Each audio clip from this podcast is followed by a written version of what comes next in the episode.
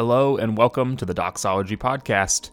Merry Christmas, Happy New Year. We just wanted to stop by and say thank you for making 2022 an incredible year. We had lots of great episodes, lots of great conversations, a few interviews even that were really exciting, and we hope that you enjoyed.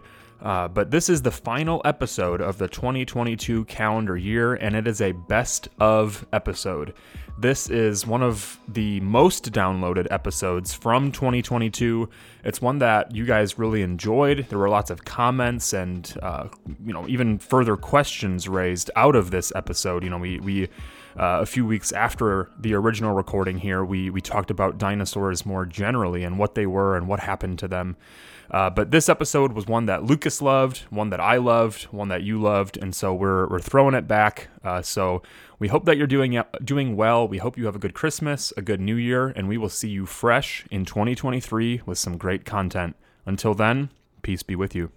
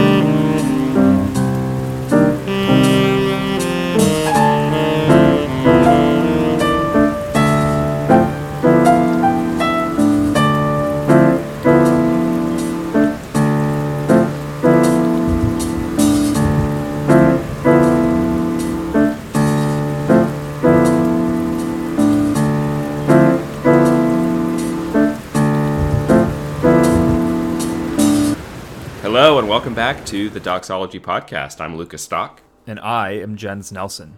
Or Jens Nelson. This is Jens Nelson. Exactly. This is a podcast dedicated to journeying together on the road that is the Christian faith. Join us, or thank you for joining us, or welcome to joining us as we discuss and investigate theology and the Christian life, striving for unity amongst our diversity as members of Christ's church. Whether you're new or whether you're not, this is an exciting one to tune into. We are in the the thick of July's uh, mystery month, true crime inspired uh, noir theme song. Credit to the uh, inimitable artistic genius that is Richie Rust, mm. um, who is always, uh, you know, knocking it out of the park with our variations on our theme. But uh, we are back. We, if you tuned in last week, we covered a mystery, quote unquote. We we investigated a case and cracked the case of the uh, woman caught in adultery. We got into issues of canonicity, inspiration a little bit. What what how do you know what's up with the, with the, the text of the Bible as we have it, and how do we how do we get it, and all that kind of stuff. Um, and this week we're back with a new mystery which we have both, I believe it's safe to say, been very excited for uh, since we first sort of hatched the idea for this themed month. And, you know, I mean, this is going to be something of a, you know, kind of a monstrous topic to cover. It's going I mean, to be it's huge. Bit, it's gigantic. It's, it's, it's, uh, it's going to be tough to, to fit it all into one episode. It's going to be a, an absolute behemoth of of a conversation. Um, but we're gonna try to, you know, cover this Leviathan together. Mm. That was horrible. That worked. That worked so well. We're talking about um, two different, but I think it will become clear why very related uh, figures in that that make appearances in the Hebrew Bible. We we are talking about the beasts, you know, it's a sort of loosely categorize them of behemoth and leviathan, which are probably words that are not they might not be everyday vocabulary, but I'm sure we've all heard things described as being, you know, a leviathan or a behemoth or you know, we've we've heard those words and we have some idea of these like gargantuan beastly creatures. Um, even if we aren't necessarily as immediately aware of what their appearances in the Bible are, or we maybe we know that they're in there somewhere, but we can't remember what is said about them or whatever. But we are going to cover both of them because they are, I think, basically two. They're kind of two uh, instances of the same sort of mysterious phenomenon, right? They're, we'll explain more about their identities in terms of defining them, and then that I think will lead to why I think we'll both come to the conclusion that these are basically they, they should be covered together instead of doing an episode on Behemoth or Leviathan. It made more sense to do an episode on both of them. Um, so, without you know bad segues and further ado, do you do you want to start with kind of running through where these guys or gals show up in the texts of the Hebrew Bible, or do we want to start maybe with more like who are they or what are they, or yeah. do you have some kind of like anecdotal personal story about either of these that you want to share? Or for sure, I'll start with. Where do you want to start? Yeah, I'll start with an anecdotal story, and then the way that I sort of framed this discussion was to talk about Behemoth and then to talk about Leviathan and then, you know, sort of talk about them together. Because, like you said, they're almost like two, you know, one side of the coin, one's the other side, heads and tails, or however you want to say that. Um, two sides of the same coin. But, but yeah, so I, I, I would like to first start with my little anecdote. Um, and I think this is this is going to be. I, I, think we'll see by the end uh, what these creatures are. Uh, but growing up, my my assumption, or maybe it was someone that taught this to me, or, or maybe I heard it in Sunday school somewhere. But growing up, my assumption was that these were dinosaurs. That these were, uh, you know, ancient creatures that have long been extinct, but that existed in the Old Testament. Uh, they died either in the flood or shortly thereafter. Um, but that's the only way that we could have an explanation. Um, as we'll read in a second, I'll read part of Job 40 that describes the behemoth in particular. Um, and, and some translations over the the last several hundred years, you know, they'll they'll call this an elephant or a rhinoceros or a hippopotamus and there have been other uh, you know other suggestions on what this animal could be or might be but not all of those animals fit the description that is found in Job so maybe we'll just start by reading Job uh, because that's one of the most prominent examples of of the behemoth in in scripture and if you believe that Job was written sometime maybe between Genesis 11 and 12, it's probably the first instance in which we, or by we I mean people, uh, heard about the behemoth in Scripture directly. Um, so, Job 40, starting specifically in verse 15, it says, Look at behemoth, which I made along with you. And I should mention, this is God. This is from the mouth of God talking to Job. Look at Behemoth, which I made along with you. He eats grass like cattle. Look at the strength of his back and the power and the muscles of his belly. He stiffens his tail like a cedar tree. The tendons of his thighs are woven firmly together. His bones are bronze tubes. His limbs are like iron rods. He is the foremost of God's works. Only his Maker can draw the sword against him. The hills yield food for him, while all sorts of wild animals play there. He lies under the lotus plants, hiding in the protection of marshy reeds. Lotus plants cover him with their shade. Uh, the willows by the brook surround him. Though the rivers rage, Behemoth is unafraid. He remains confident, even if the Jordan surges up to his mouth. Can anyone capture him while he looks on, or pierce his nose with snares? So again, a pretty a pretty uh, large animal, if you will. This is a, an animal of great substance. Uh, only God is able to tame him. Man has not been able to do so. I mean, the strength of his back, the power in his muscles, his tail being stiff like a cedar tree. That for me, I think, has always been that the verse that makes me feel like there's no way it's an elephant. Have you ever seen an elephant's tail? It's just like this little, like whipping around little uh, like pigtail almost, especially compared to the mammoth size of an elephant. Um, but regardless, this is a, very large creature, and from Job, again from this from from the mouth of God, we can at least determine maybe unless unless we want to take this passage poetically, which I don't necessarily think we have to. Um, but he God tells Job, "I made this animal along with you." So when God created the other animals, when he, uh, when he went to go create man, uh, it, it seems like behemoth was there. So was was the behemoth whatever this creature is in the Garden of Eden with Adam and Eve? I mean, it kind of seems like it based on what God says right there in verse 15 and 16. Um, but yeah, I, that that's that's sort of like t- to me the the passage you go to first when you want to talk about about behemoth. Um, he it's this this beast of of a character. He shows up a couple of times, but most prominent here. Um, but he he's this almost like primordial i don't know if that's the right word but like this this prehistoric almost uh, chaos monster um, and like like lucas has already alluded to it, mm. it is it is um, uh, paired and and connected to the other chaos monster the leviathan um, so we have the behemoth on land and leviathan in the water these two creatures that yeah. are very mysterious, shrouded in like uncertainty.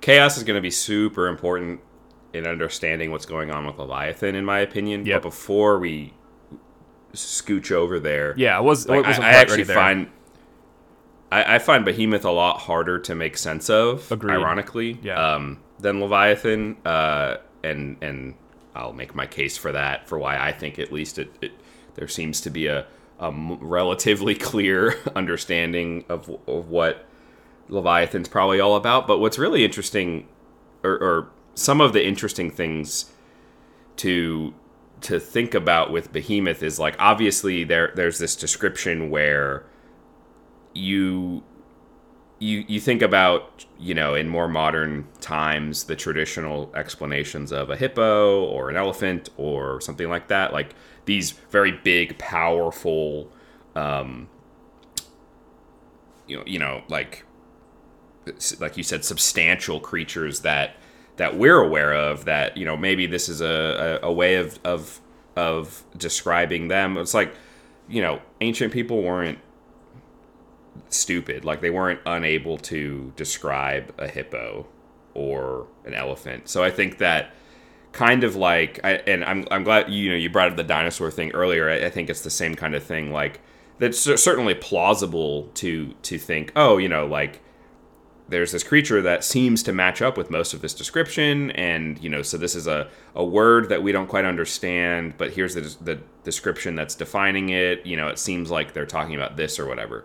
But like i feel like that's that's i'm not saying that that's impossible or that's that's you know certainly not what's going on but I don't think that's what's going on, and it seems to me to be a very modern um, attempt to have scripture fulfill certain kinds of you know roles or fit certain kinds of functional boxes that we have as modern people for texts or for you know um, history or for words or whatever. And I, I just I think it's a very modern thing that doesn't make any sense and it's totally unnecessary if we're reading scripture on its own terms. And if we're asking like what are those terms, I, I think the thing that's helpful about this passage in Job 40 is that the, the, the terms are very obvious about what's going on in Job 40. Like if you remember the story of Job where where where we're, at the point where God has appeared to, to Job to confront him and his friends, or, you know, well, really confront Job um, after Job and his friends have been going back and forth for a long time, to confront Job about his grumbling. To he, he is confronting Job and and he is saying, "You are you are you. I am I am who I am. I am God, and I, you know who are you to talk to me about you know, to make sense of these supernaturally inexplicable things that have happened to to Job. You know what I mean? Um, who are you? Because I am the one who created Behemoth, and here's here's this description of Behemoth. And there there are I can't remember if it's after this or before this, um, but I actually remember a, a sermon at Moody uh, that was all about this. There there's this these remarkable chapters where God is going through all of these different animals and he's saying, "I made this, and I can't remember all. You know, I made this jackal that does this, and I made this bird that that flies over here, and I and he's just, you know, it's this it's this expansive sort of, uh, you know, superlative description of of God's power and and sovereign authority over his creation, and especially we see that with with Behemoth because he's not just a jackal or a hyena or a, a vulture or whatever, but he's he's this he's this uh, you know massively powerful beast, um, and it's really clear that that's that's what what's going on in the story of Job, and in the the book of Job at this point. Um, so the the the the the purpose of Behemoth being brought up in this way, I think, is really clear just in in the course of reading the text. Um, that doesn't necessarily get us any closer to identifying what quote unquote a behemoth is. Um, I think that's the wrong question to be asking. And I think that'll make more sense. Again, not to be, you know, coy, but I think once we talk about Leviathan, it'll, the, connections will be made clear. Also, what's really kind of funny is the word behemoth is just the plural word for beasts. Like it's not it's not a mysterious word. Behemah is not a mysterious word, and behemoth is the is the plural. It's a feminine word. Ot is the feminine plural ending in Hebrew, and so it's it's literally beasts. Now, it's also obvious in the text of Job that he, he's not talking about like, look at the beasts that I created. They do this, this, and this because they're these singular, you know. Look at look at Behemoth. He does this, and he plays with the whatever, and his tail is like this. Um, and without necessarily getting too far down that road, like there's this idea that you know I've I've some people say it about or have said it at least about why uh, the word for God Elohim when it is ascribed to um, the God of of the Old Testament why is it plural? Elohim is that plural ending? It's like saying gods but it's talking about one God. Um, and some people have said there's this there's this uh, characteristic of Hebrew to to make things plural to indicate that they're like the highest of it. Um, maybe that's what's going on with with Behemoth. So it's like we're talking about this beast that is so so like the pinnacle of what it means to be a beast that the name for it is just beasts. You know, like God is the King of Kings, Behemoth is the beast of beasts. Maybe.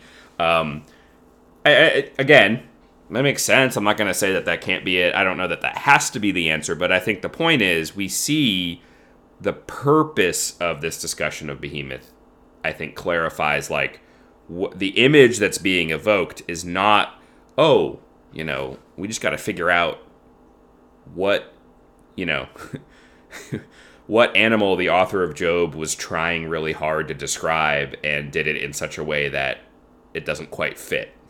That seems like a that seems like a silly way to approach this, um, especially when you take into account the context in a broader sense of um, not just you know primarily ancient Near Eastern, but but also as we'll see um, broader uh, cultural connotations with these uh, you know beastly sort of massive uh, forces of just you know destruction and terror and, and strength. Uh, that I think Behemoth falls into, and uh, Leviathan is a, is a much clearer example of.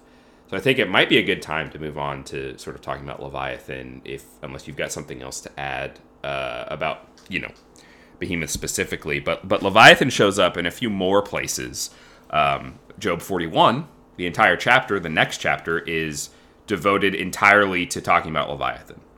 Um, it's a similar kind of thing in tone where it seems to be God saying like look at Leviathan and he and he's giving descriptions of Leviathan and all these things that Leviathan does um, and how that's all under basically you know under God's thumb right? And and how that that that insanely powerful coiled twisting serpent of the sea um, is not somehow outside of God's uh, purview and power and authority. Um, because it's a whole chapter instead of reading that um, i think maybe some some shorter sections uh, are worth reading. Um, one that give, or a couple that give like um, somewhat of an actual description of Leviathan. They both come from the Psalms. Um, so Psalm 74, verses 12 through 17 says, God, my king, is from ancient times, performing saving acts on the earth. You divided the sea with your strength. You smashed the heads of the sea monsters in the water. You crushed the heads of Leviathan. You fed him to the creatures of the desert. You opened up springs and streams. You dried up ever flowing rivers. The day is yours, also the night. You established the moon and the sun. You set all the boundaries of the earth. You made summer and winter. So again, you got this expansive, creative, powerful ascriptions to God. Um, and in that process, you're getting a description of Leviathan as as this this multi-headed sea monster uh, that was fed to other creatures. Um, and then again in Psalm 104, verses 24 to 26, how countless are your works, Lord! In wisdom you have made them all. The earth is full of your creatures. Here is the sea, vast and wide, teeming with creatures beyond number, living things both large and small. There the ships move about, and Leviathan, which you formed to play there. So again, this idea of God's creative, um, sort of, you know, um, what is the word I'm looking for? Like Leviathan and Behemoth belong to God in a sense. Um, he made them. He he's the one who put them where they are. And then finally, Isaiah 27 1 in a less, um, in a different context. Um, it, it's it's not necessarily referring to to primarily like God's power and works in the sense of his his creation, um, but he's prophesying about the Lord's uh, you know vengeance on on on his enemies.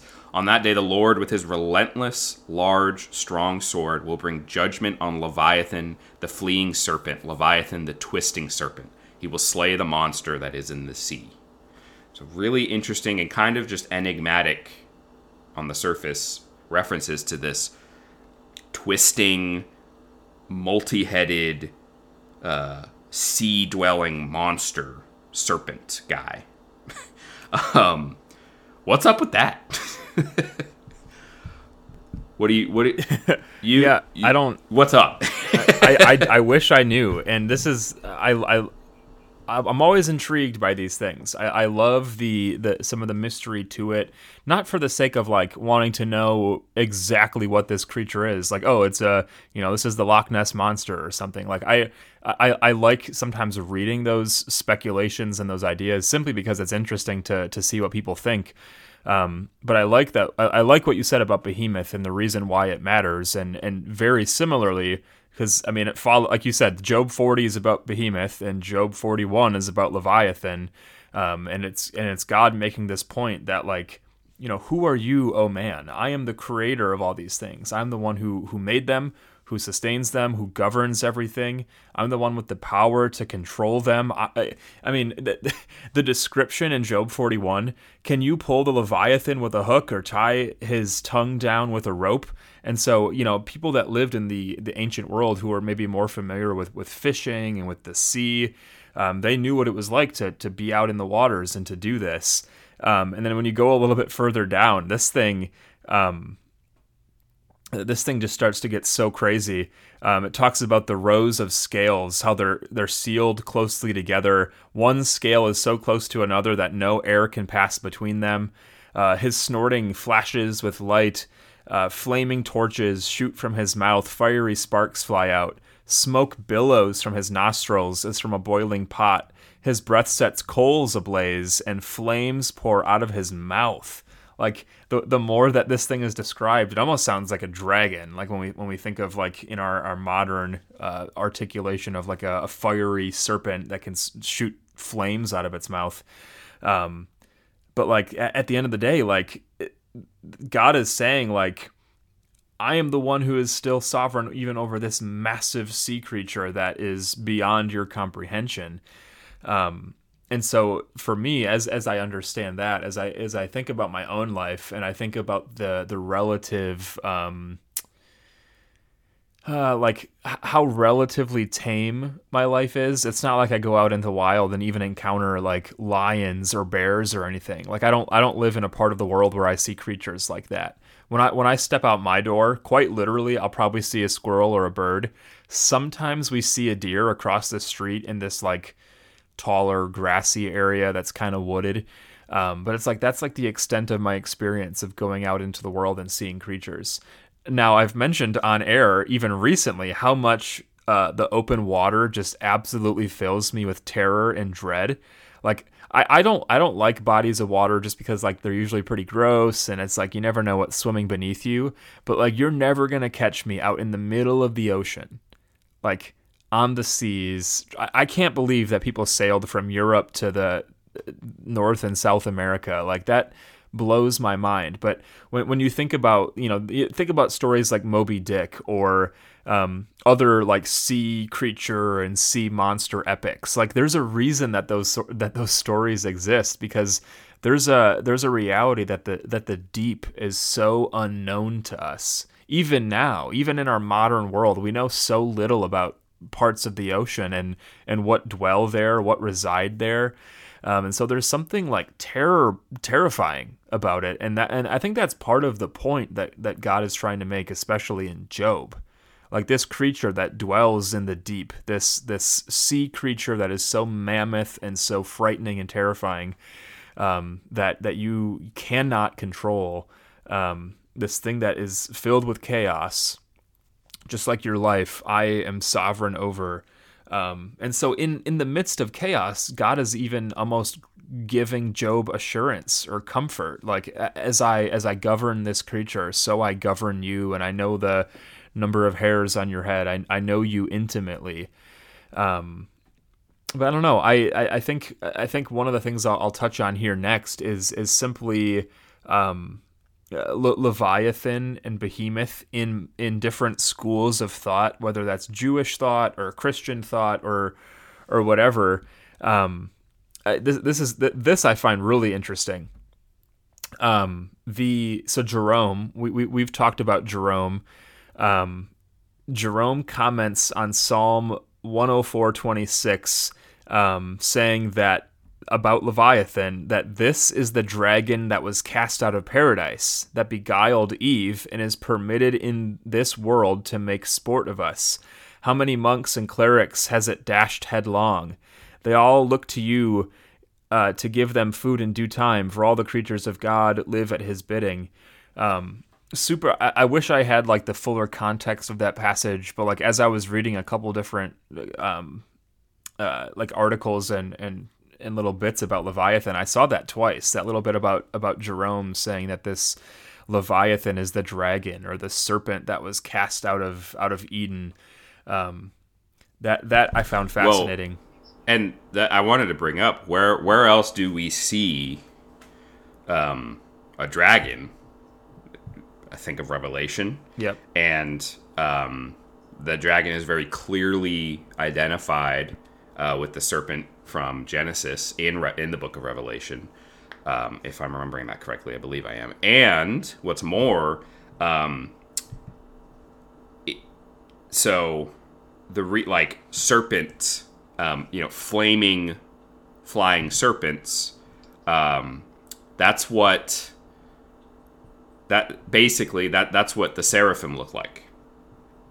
If you look at like ancient sources and and angelology and stuff, um, and I believe there's a tradition that that Satan was a seraph because the seraphim are the ones that are closest to you know we see in Isaiah six they're closest to the throne, um, closest to the divine essence and. Um, and so you see this. You, I, I don't think he's he's he's, you know, I don't think Jerome's off. Um, I think that, um, and and there's even more that I think substantiates that substantiates that uh, when we take into account the broader presence of Leviathan in ancient Near Eastern culture um, as a you know either god or, or servant of a god um, in pagan religion, and we see this in especially in um, the the Baal cycle. Um, so Yam is is the, is the goddess of the sea, and Baal basically is is fighting against Yam and defeats Lotan, which is the which comes from the same Semitic root uh, that we have Leviathan. um, the coiled serpent, who is like Yam's like sort of pet monster, vicious, you know, servant or whatever. Um, and you see this this theme. So you have you have Baal defeating Lotan. You have you know from a from you know bear with me. Um, we see we see Baal Hadad defeats Lotan in the Baal cycle. In the Hebrew Bible, we see Yahweh defeating Leviathan. Uh, I think it's in the Enuma Elish. Marduk defeats the Tiamat defeats Tiamat. Um, you have this this um, order and chaos uh, theme, sort of this motif that recurs across um, religious myth and text. You've got Zeus slays Typhon in in, in Greece. Uh, Thor fights against Jormungandr, um, apparently. I don't know if I'm saying that right. And even in the Vedas, you have this battle between Indra and Vritra. Um, and so there's this, and, and in in the study of of like comparative religions, this is called a chaos conf, chaos struggle theme, myth theme, like a like a theme of of these myths. And I'm not saying that the the Old Testament is is just you know cribbing from some sort of you know primordial story that you know that means we can just do away with because a bunch of people all had similar stories. I think that the reason all these people across the entire world had all these similar stories is because it's something true, which is the dragon, and and also the importance of of chaos and the sea, which obviously even more so than Behemoth is is relevant with Leviathan, who is literally a sea beast, a sea monster or whatever, um, is also a thread, not just the presence of, of a dragon that we associate with with um, you know the devil um, that that we can kind of trace from the beginning to the end of Scripture, but chaos and the sea. Before God sets the well makes everything and then sets it in order on the six days of creation, what do we have? We have the Spirit of God hovering over the waters, which are formless and void. They're, they are they are in chaos. There's no order. Um, not getting into the the sort of structure of creation, but you have these formless and void waters that are chaotic because there's no form, they're empty, and they're set in order. You have light, and then it's divided from the darkness, and then you have land, which is divided from the sea, and then you have you know sky, which is divided from the sea, and and that is then set, you know, delineated and set in order, and then filled on the other days of creation with the fish and the birds and the and uh, the animals and the, and all that stuff. So you see, and the stars in the sky and everything. So you see that is is a very common theme in all really uh, ancient religions, but but you see that happening in Genesis one, um, and then you see this. So so you've got chaos and you've got this serpent in Genesis one, two, and three, um, and then all you know skip ahead all the way to Revelation and there's this weird little note that says that in the new heavens and the new earth, there's no sea. And that doesn't mean that God's going to get rid of water. That means chaos has been put, done away with. The the forces of chaos, which we can, you know, I would would say is synonym for for our purposes and our vantage point is the the demonic forces of um, you know Satan, the fallen angels, whatever. Um, and not just in this sort of fantastical whatever, but but what we identify as the spiritual forces of evil. Um, they are done away with, right? And why is it why is it such a big deal that Jesus calms the storm on the sea? That's it, it he is manifesting the fact that he is the one who sets the waters in the waters of chaos in order. and we've already read Psalms and and, and uh, Job and Isaiah. Who who does that? It's the God of Israel. So there's this there's this really really this is why I say Leviathan makes a lot of sense and is really clear. There's there's within the cultural context of that region of the world as well as others. There's this very clear um, parallel to other um, beasts from uh, religious and historical cultural texts. Um, but but more importantly, what that beast serves, whether we're talking about Tiamat, whether we're talking about Lotan, whether we're talking about Leviathan, or even uh, Greek, Norse, or, or Hindu mythology, we're talking about chaos and order, good and evil, right? Or evil and good. and um, that's what's going on, and that that is why God spent a whole chapter of Job being like, "Look at Leviathan. That's no big deal. I made him. this this coiled serpent that that that is the sort of embodiment of chaos. He's he's the same to me as you are, you little du- speck of dust. Um, I have uh, control and sovereignty over the forces of chaos, and so that's all of that's to say. Um, that's why I think Jerome is is basically right. And I cheated because I know what I know. I see your notes, so I know where your um, the other schools of thought but I I'm gonna just you know come out and say it and and say that I'm gonna on this mystery I'm gonna land with Jerome mm. when it comes to these monsters. Um, and they fit into this broader, you know, really universal human story um, of good and evil, order and chaos, uh, which, you know, to put a to put a just a, a sort of a to put your finger on it is is the story of of um, Christ overcoming our uh, sin and corruption and descent into nothingness and bringing us back into relationship with God that we originally had and we lost in in in Eden. And um, I think it's it sounds pretty rad and metal for Jerome to be like, oh yeah, that that, that Leviathan is just Satan, who's that dragon who was in the garden. Um, but I think there's more to it than just um, sort of trying to piece together obscure passages. I think there's actually a very a very um, discernible thread through the story of redemption mm. that um, that Leviathan slots very nicely into. Ironically, the chaos monster slots in a very orderly fashion into um, the story that God's telling um, and enacting through our history. Um, and I I didn't want I didn't mean to interrupt you, but I, that was the only place where all of that fit. So I no, wanted that to was, get to, to talk about that. That was great, um, and I um, almost feel like man, end right there. I don't know how how you could end any better. Um, I, I think I'll just mention a couple other things that I had here. Um, I, I had I had looked a little bit at later Jewish sources that again describe Leviathan as a dragon who lives over the sources of the deep. Um, and I kept seeing this. This like made no sense to me. I don't know exactly where this comes from, but uh, so th- this creature, Leviathan, along with the land monster Behemoth, will be served up to the righteous at the end of time. I don't know if that meant like had been given up. Some some references almost made it seem like it was a meal that we would consume, as though we were to to eat Behemoth and Leviathan. Do you know anything about that? I think that's I think that's right. Um, that it is it is uh, given up to in the sense of given as a meal.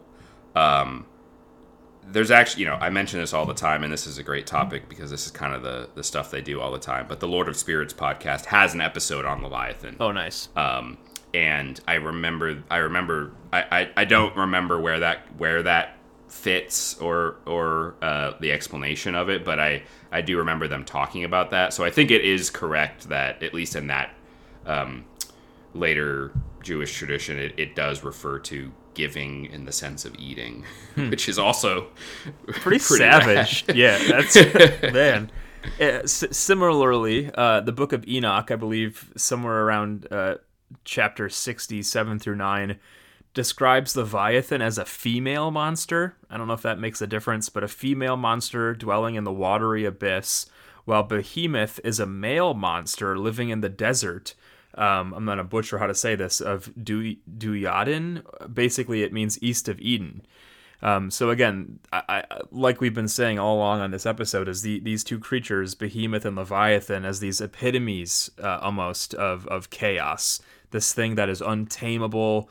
This thing that is be- somewhat even beyond our, our comprehension, um, as being this uh, this other force that that God is yet still sovereign over and there's any number of you know lessons that we can extrapolate from that um, but to i think sort of bring it home to, to, to bring this to an end, what better way to, to think about Job 40 and Job 41 again in the context of Job? If, if you've never read Job, like you should probably just go and sit and read it in one sitting because it's great. It might take you a while, um, but the the very quick high level is that Job is this man who uh, is basically really righteous. Uh, Satan goes before God somehow and is like, I want to tempt Job, and God allows it, uh, other than taking Job's life.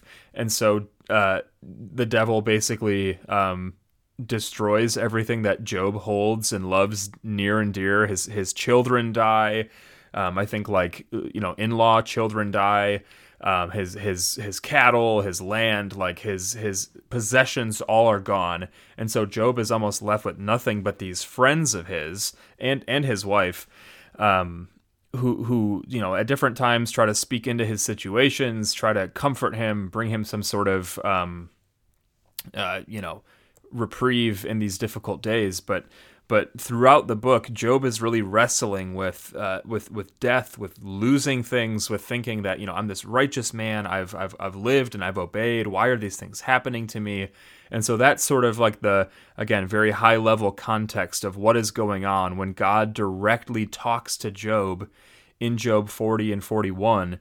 And so to help him remember his place in the world, God points to him basically the two mightiest creatures the behemoth on land and the leviathan in the sea.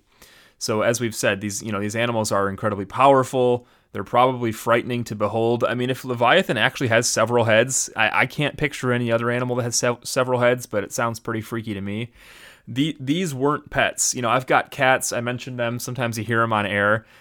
First of all, cats are like apex predators that eat little bits of kibble out of a bowl and throw it up. I don't understand that. Like but anyway, Leviathan and Behemoth are not that. They are not someone's pets. Uh, although maybe you could say they're gods. God's the only one who could pierce the nose, who can tame Leviathan, who can tame Behemoth. Um, and so the pride and glory of man paled in comparison to the dreadful, untamable strength of the Behemoth and Leviathan. So, how much more humble is man in God's presence? Um, and I think that's kind of the, the, the point of this passage, right? is that neither Job nor anyone has the right to criticize God's work or what God does in the world. The one who created Behemoth is worthy of our reverence, of our awe, and our worship. The, the one who, who, who created these giant creatures, who uh, keeps them in check. The one who's, eh, like you said, Jesus calms the storm. The one who has the voice to to calm the waves and the waters, to to even walk upon them. We're not even talking about calming. We're talking about a man who walked on them, which is again another picture to me of of conquering chaos, of conquering our sin. I mean, to to literally walk upon that which is chaotic, that you as a normal man cannot walk on. You have to be in some sort of vessel that is in constant uh, peril almost. I mean, any any shift in winds or waves or creatures can take your vessel and capsize you or destroy it or you know puncture the hull or whatever. Um, yet Jesus walks on these waters, who who tames behemoth and leviathan, and man, that is. Uh, I mean, at the end of at the end of time, when we stand before our Lord, He is the one who whom we worship. Um, and similarly he is the one who ought to be who, who ought to be feared who ought to be revered as as more powerful um, more mighty than these these these creatures. And i guess one of the last things i'll say because i'm just generally curious like i know it doesn't matter per se um, but i am kind of curious what these creatures are because if nothing else i so let, let me just say there there are sort of like three well, there's several, but three interpretations of what could be going on here, right? Um, so, like Behemoth and Levi- Leviathan very well could be natural, um, just like modern animals that exist today, even. Like it, this, we could be talking about a hippopotamus and a crocodile. Uh, I believe some translations will even call these animals that a hippo and a crocodile. Um, so that's sort of number one, right? Number two is that these could... Oh. Cro- crocodiles, noted multi-headed snakes that breathe fire. I'm not saying it's consistent with what we see in the text. I'm just saying what people have tried to uh, say. No, about I know. This. I'm not making fun of you. I'm making fun of. That's why I say it the, with the dinosaur thing. Like, I just think it's a dumb path to choose to take because Yeah. it's like, it's like clearly it's not a crocodile. right. uh, Yeah, You might not like it. It might. It might. It might be convenient, but like we gotta. We gotta at least reckon with the fact that Job's not talking about a crocodile. Well, I mean, and the fact that how many people actually do probably have crocodiles as pets. The, the, it is very tameable. I could put a hook through a crocodile if I really wanted to. I mean, I won't. very tameable, very tameable, and also like very cookable and Right, delicious. So maybe it, maybe it is because it's it'll be given up to the saint. Okay, Ah, maybe, maybe. There it is. Maybe. I'm persuaded. Right. Yeah. So that's number one. Natural animals in the world, whatever. Number two is that the this could be, um, sort of like poetic. Uh, a a poetic invention of of the author of Job. Um, so perhaps if it was Job himself or somebody else, whoever wrote this account, um, you know, is is writing about what was said by God, and God was using poetic nature or sorry poetic language to describe something in nature um, like maybe I, don't- I don't know like i don't really know how i feel about that one because it's like it, when when god's talking to job it seems like these are two things that job would be familiar with because he was talking about other animals like you mentioned that would be fam- fami- familiar to job. Um, and and then lastly is that behemoth and leviathan were both separate you know mythical chaos beasts. And mythical doesn't necessarily mean that they didn't exist. It just means that we do not maybe know how to categorize them. They're these they're these other types of creatures that maybe be, maybe go beyond our comprehension or in our modern understanding um, and that's sort of like where i want to fall I, I kind of want to think that these are somewhat mythical. They're a little bit elusive in nature. Maybe maybe they're not even on the earth anymore. I don't that I don't know. But what I'm saying is these were creatures that were of such magnitude that I don't think we can come to some direct comparison uh, to some modern equivalent. I don't know how you feel, but I at least wanted to say that that like these things are so mysterious that like they're they're these mysterious chaos beasts, and I don't know what they Yeah. are. I think I think that's the best. I think that's a really those like whatever version of each of those three um, you want to land on. Like, oh, it's not a hippo, it's a whatever. You know, like whatever version of of that. Um, I think those are really helpful, like sort of uh, categories for for trying to think about like how we want to interpret these verses. But I think I think that that like I said before, you know, with with what Jerome was saying in, in that com- in his commentary on that psalm and and following this through line of of these monstrous, you know, I like how you say it, like chaos monster, chaos beast. Like I think that's I think that that um, words come to mind like mythical in in the sense that you said, not in the sense of like fake, because that's not really what myth means, but mythical, um, supernatural, uh, demonic in, in a broad sense. You know, like these are the kinds of of adjectives that I think of that I think fit uh, or, or or you know could or should fit in in um, trying to come up with uh, ways of, of of identifying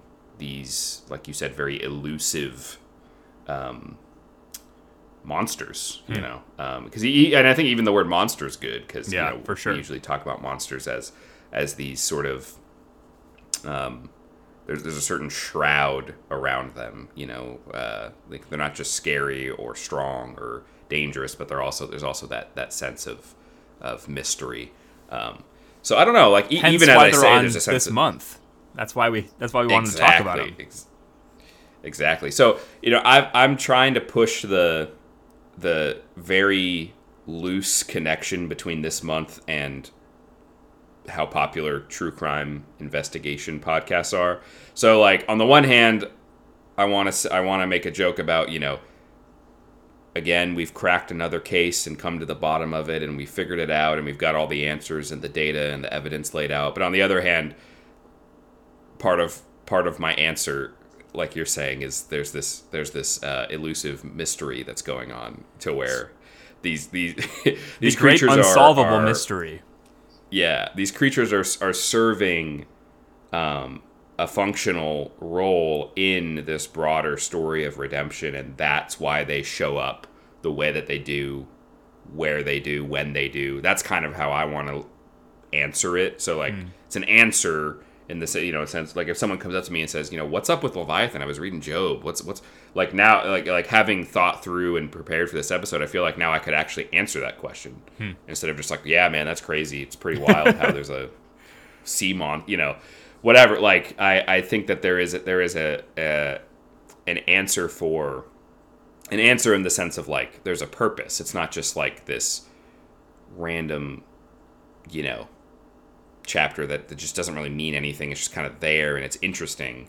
Um, no, it's definitely more than that, but not an answer in the sense of like, oh yeah, Job was a guy talking about a hippo, and it can kind of like you know sweep that. I feel like both of those answers are this. It's the same answer. It's, right. it's giving up and not really trying to answer what hmm. what what's really going on. And I think that's um, I think that uh, this was a fun one. Agreed. And um, we've more or less you know, sort of both both of these so far. You know, we we've kind of. I, I wonder. I don't want to spoil what the future topics are. I wonder if we'll come to different conclusions about any of these topics because because we we've pretty much agreed just like that the when you think it through it kind of the kind of you know with the woman in caught adultery and, and canon questions more broadly and then this like we're we've been on the same page so far maybe that's just because we're such a, a great uh dynamic you know, duo the dyna- dynamic investigation yeah. uh, duo squad that well, we're think, just so good at. I think research. we've picked such good we've picked such good topics that all fit into our, into this theme that we had, and I've I've felt like Mystery Month didn't quite capture it like prior to going into this month, but as I've like mm-hmm. actually now that we're in the month and we've had two of the discussions out of the four, I really do feel like we're still left with mystery because we haven't solved anything. Mm. I haven't told you definitively that I found out that Behemoth is uh, a Stegosaurus or something, right? Like we we still don't. It's right. not like we we know what these things are. So this this mystery uh, still exists, and the answer eludes us. But I think that's the point. Like we don't have the answers yeah. to everything. And it, I think that's a fun little like inadvertent wordplay yeah. that we've we've stumbled on where we're we're riffing on like solving mysteries and like investigating and gathering data and then put it, piecing it together to come up with an answer. Um, you know, what's up with this story in John's gospel? It doesn't look like it, it's supposed to be here. So why is it here? Let's let's get to the bottom of it and then at the end we kind of are left with this broader discussion where we've we've we've answered some questions but we're left with these bigger questions of you know we're talking about from our perspective you know and if you don't share this you're still obviously welcome here but god's in holy inspired text and there's definitely going to be some mystery in in a, the more theological sense um, where you're you're you're piecing together these these very big issues relating to how God gives us his literal words, hmm. his holy scriptures. And then here, we can piece together, we can solve the mystery in the sense of like a, you know, like law and order mystery. We can we can we can solve the case of like, oh, this is what this is my case for what I think Behemoth and Leviathan are. But that that that all that is is is pointing us, you know, the case that we've landed on, is just pointing us to the the mystery in that theological sense of, you know, God Jesus's power over over the forces of chaos and the the role that these beasts have in our in in in our world or, or don't have or do have or you know like there's there's sort of this wordplay where we're we're we're solving the the quote unquote mysteries of that, you know, these topics we've chosen that are kind of bizarre or confusing or questionable. And those quote unquote solutions leave us face to face, sort of in reverence before the mysteries of um, these topics that we're getting into in terms of um, trying to, you know, plumb the depths of these divine and spiritual realities that that you know we're just trying to grasp with our puny little human brains. So I, I don't know. That seems like a uh, like we didn't plan, or at least I didn't plan that. But I think that it um, it, it is a funny little pun that uh, solving mysteries in one sense really just leaves you with a greater awareness of the bigger mysteries in another sense that Yeah. are um, that are present, uh, whether we're aware of them or not. For know. sure. And you know, by now, I'm sure our listeners have aged hundreds of years, and they're probably done wanting to, you know, wanting listening to our, our voices ramble on even further. Um, but I, I, you know, you guys, you guys have made it 53 minutes or whatever through this, but I almost want to hit you with a bonus episode unplanned because I, and it's going to be just like briefly, dude, like as Oh. briefly as we can. We, we, we've never really done Mm-hmm. this before, but as we were talking, it just had me thinking like, m- maybe we need to do a whole episode on this, but what is the deal with dinosaurs? Like, it, whether Behemoth was a dinosaur or not is not what I'm saying necessarily. Um, but, like, w- when you think about these fossils that have been found, like these just gigantic, what seem like, you know, huge prehistoric creatures, like, from your perspective right now putting you on the spot what do you make of of, of those things of, of dinosaurs in particular? Do you think that the earth actually is millions upon millions of years old? Do you think that these creatures were created on the couple you know first couple of days of creation and uh, were destroyed in a flood or in volcanoes or other cataclysmic events? Like what's the deal? Uh, or and this is something I, I don't know if there's much like I don't know if I have much to stand on here, but like, what if God created the world with fossils already in the earth? Like, what if they never existed on the earth, and fossils just are in the earth for one reason or another, just to just to No, it confuse us even God. more?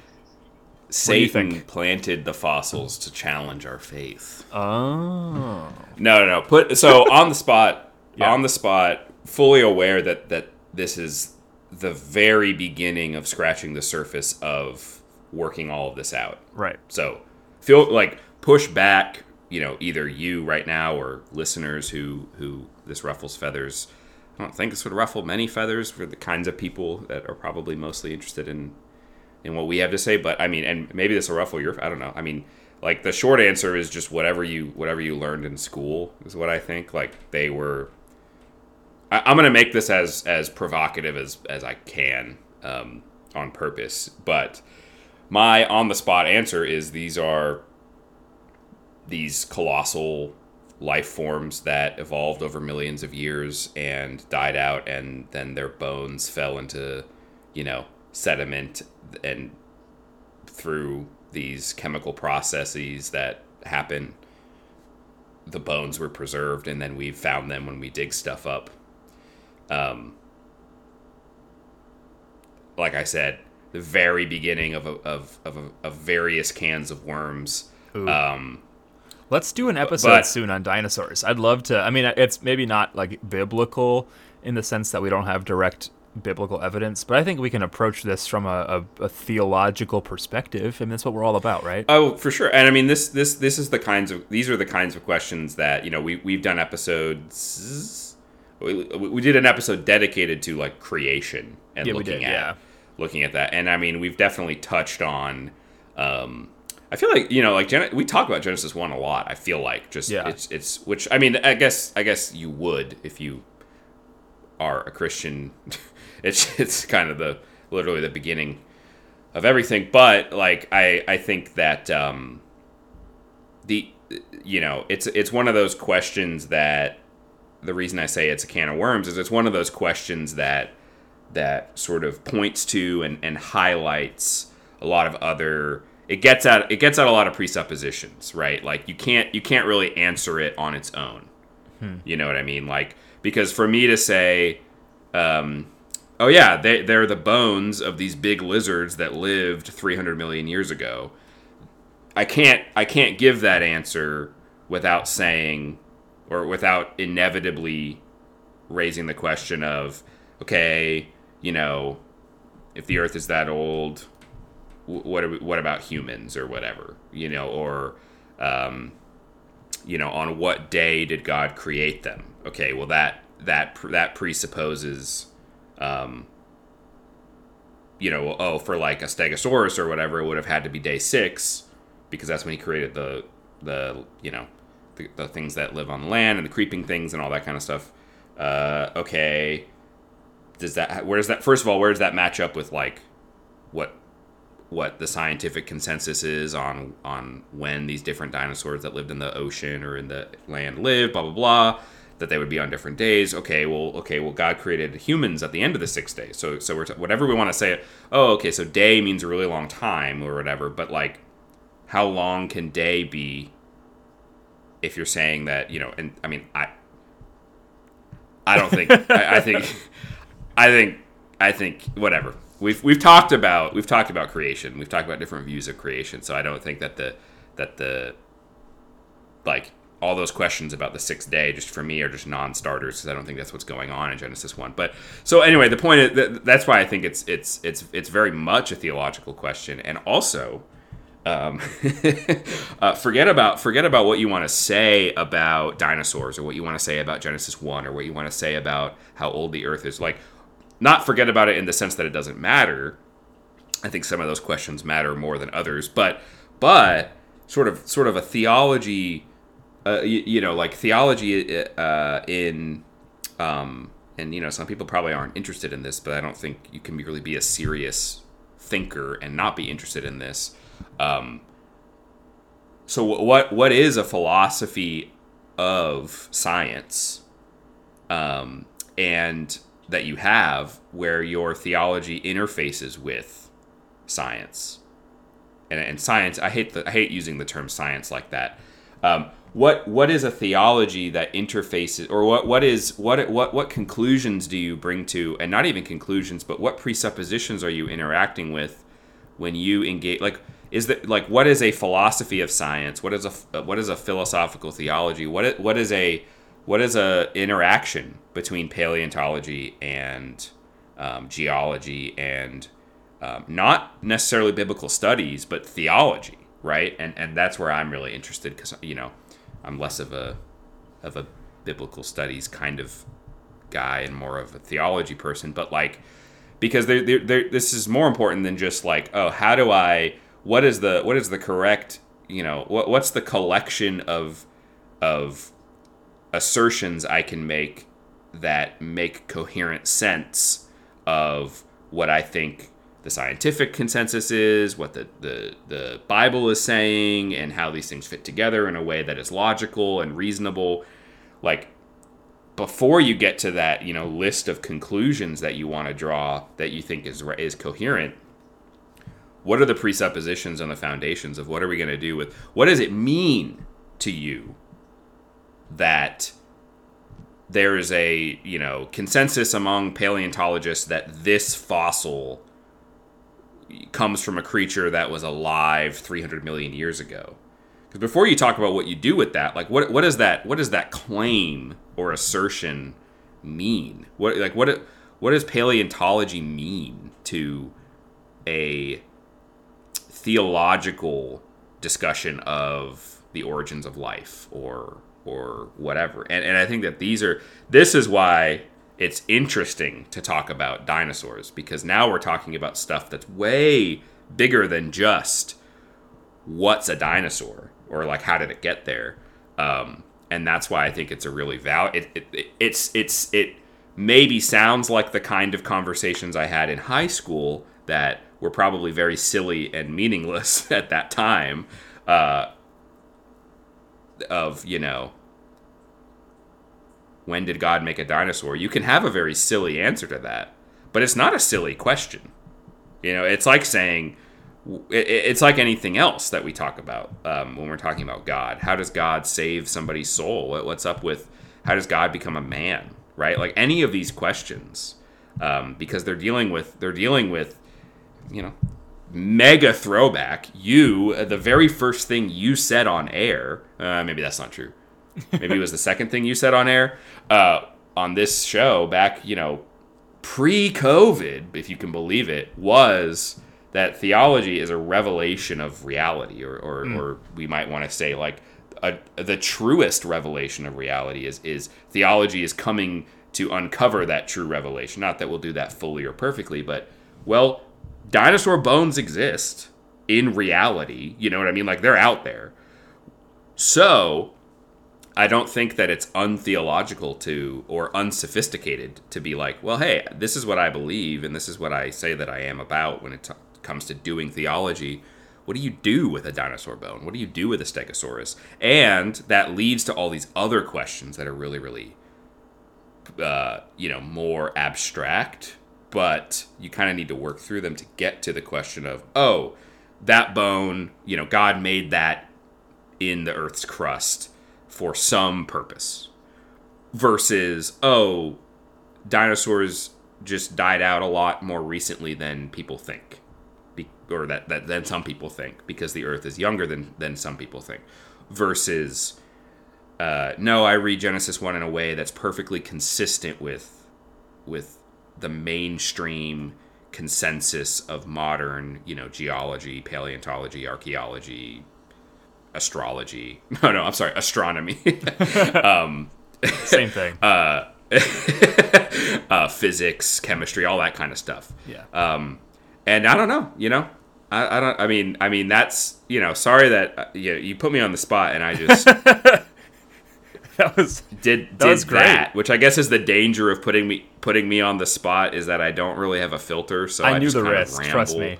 I just ramble until I until I uh, figure out how to say my reaction.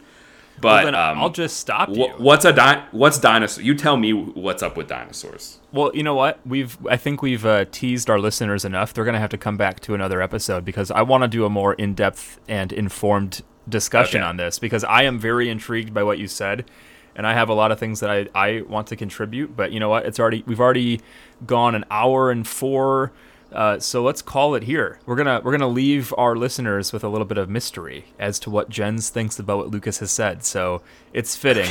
also, the first thing I said on the podcast, uh, apart from our introduction, was "We are your new best friends." I do remember that Oh, because true. like I didn't know what to say. It was our first episode. We're like we hit record and we're like, I guess we're doing this. Um, so we are your new best friends, and I hope that's still true. Um, anyway, let's close with a word of uh, of prayer from Psalm 104. Uh, this is a passage that directly mentions Leviathan. Uh, I think you should go and read all of Psalm 104 because it is great. But I'm going to start in verse 24, and it says, "How countless are your works, Lord! In wisdom have you made them all. The earth is full of your creatures, literally possessions. I think that's interesting. The world is full of your possessions. Here is the sea, vast and wide, teeming with creatures beyond number, living things both small and large. There are uh, there the ships move about, and Leviathan, which you formed to play there. I love that word of to play there. Leviathan playing in the sea. All of them wait for you to give them their food at the right time. When you give it to them, they gather it.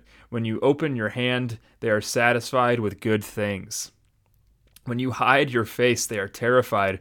When you take away the, their breath, they die and return to the dust. When you send your breath, or literally your spirit, they are created and you renew the surface of the ground. May the, glor- uh, may the glory of the Lord endure forever. May the Lord rejoice in his works. He looks at the earth and it trembles. It, he touches the mountains and they pour out smoke. I will sing to the Lord all my life. I will sing praise to my God while I live. May my meditation be pleasing to him. I rejoice in the Lord. May sinners vanish from the earth and wicked people be no more. My soul bless the Lord. Hallelujah. Amen. Amen. man, someone should really just read the Bible. You know, mm. it's so good. Who needs the valley of vision when you have the Psalms? Talk about a real valley. It's so good. Right? Well, we just want to say thank you first and foremost for listening to this episode of the Doxology Podcast. Thank you for listening to the little bonus uh, that Lucas gave us there at the end as well, if you've made it this far. If you'd like to connect with us, you can find us on Twitter and very rarely on Instagram at Doxology Podcast, or you can send us an email at doxologypodcast at gmail.com. We love your questions, feedback, ideas for future episodes. You know, maybe you want to talk about dinosaurs, maybe you're a paleontologist, or maybe you've just always been fascinated by dinosaurs. Let us know. Maybe we'll invite you into our conversation about dinosaurs and have a little bit of an interview or something. Let us know. Uh, but We'd love to hear from you. We, we appreciate each and every one of you. And until next time, be well.